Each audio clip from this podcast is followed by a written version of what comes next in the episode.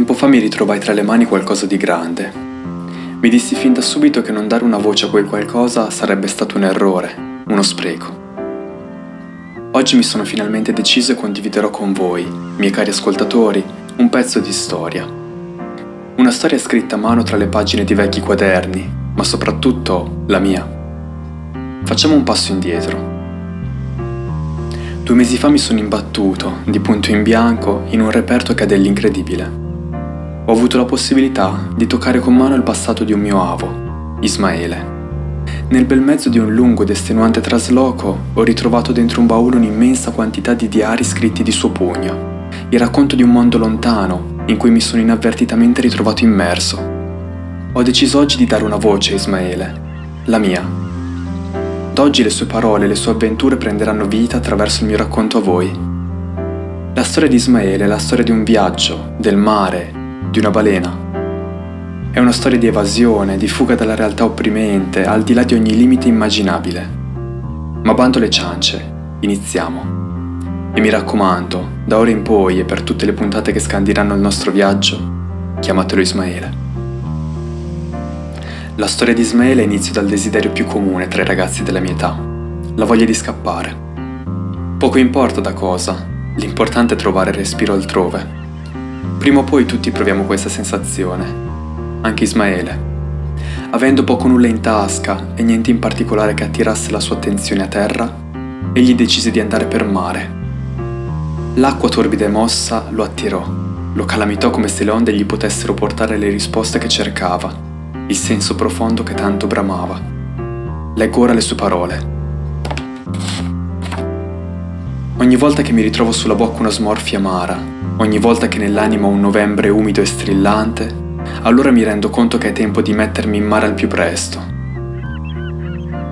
I sentimenti che Ismaele prova verso l'oceano sono così forti, così profondi e ancestrali, da fargli vedere il mare come chiave di lettura della sua stessa esistenza. A un certo punto, tra le pagine ingiallite che ho tra le mani, emerge un'espressione che mi ha colpito particolarmente. Ismaele, con una naturalezza disarmante, dice di essere circondato da migliaia e migliaia di mortali impietriti in sogni oceanici.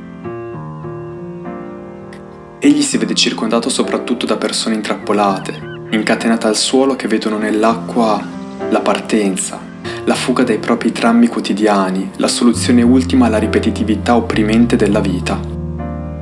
Eppure restano fermi, inermi, buttano solo uno sguardo fugace al mare. Sono gente di terra, povera gente di terra. Questo passaggio mi ha fatto riflettere. Lo trovo incredibilmente attuale. Siamo tutti bloccati a terra, una terra che può assumere, a seconda dei casi, forme differenti. Un lavoro insulso che ci tarpa le ali, una relazione che ci fa soffrire, l'impossibilità di esprimerci e valorizzarci. Allora, perché non salpare? Per paura di cosa? Poi invece arrivano loro. Ismaele dice che marciano verso l'acqua come volessero tuffarsi. Niente li soddisfa se non il limite estremo della terra. Debbono andare vicino all'acqua quanto è possibile senza cascarci dentro. Come un magnete queste persone intrepide si avvicinano alle navi, all'oceano, ne sentono il potere salvifico. Ismaele era una di queste persone. Trovare una fonte di attrazione capace di farci abbandonare tutto, capace di farci dimenticare i problemi della vita, secondo me questo è del magico. Che cosa per voi è il potere che l'acqua aveva per Ismaele? Ismaele decide di diventare un marinaio semplice perché, come spiega chiaramente, lui abbandona la gloria, detesta tutte le tribolazioni che comportano un ruolo di spicco su una nave come nella società. L'umiltà per Ismaele è un pregio, un vanto e il non essere una persona influente gli conferisce una pace interiore impagabile. La vita è fatta di aspettative, su di noi, sul nostro futuro e sulle scelte che compiamo ogni giorno. Ismaele si ribella.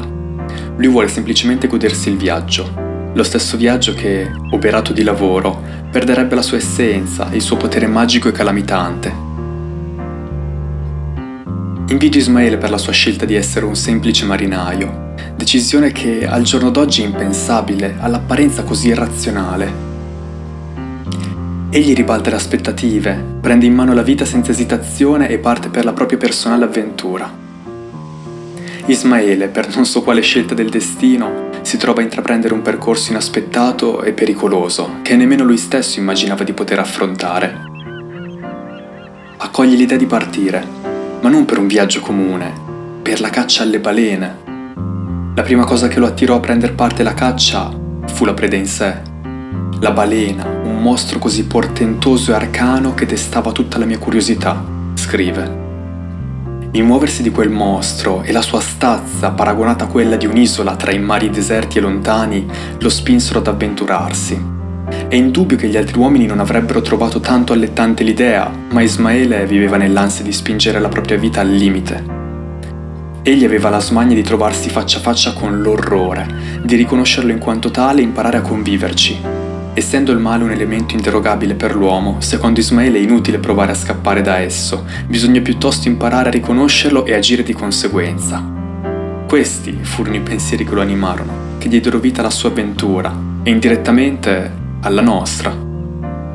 Per oggi il mio racconto termina qui. Dalla prossima puntata inizierà il vero e proprio viaggio che segnerà la vita del protagonista. Vi saluto, miei cari ascoltatori, e mi raccomando, chiamatelo Ismaele.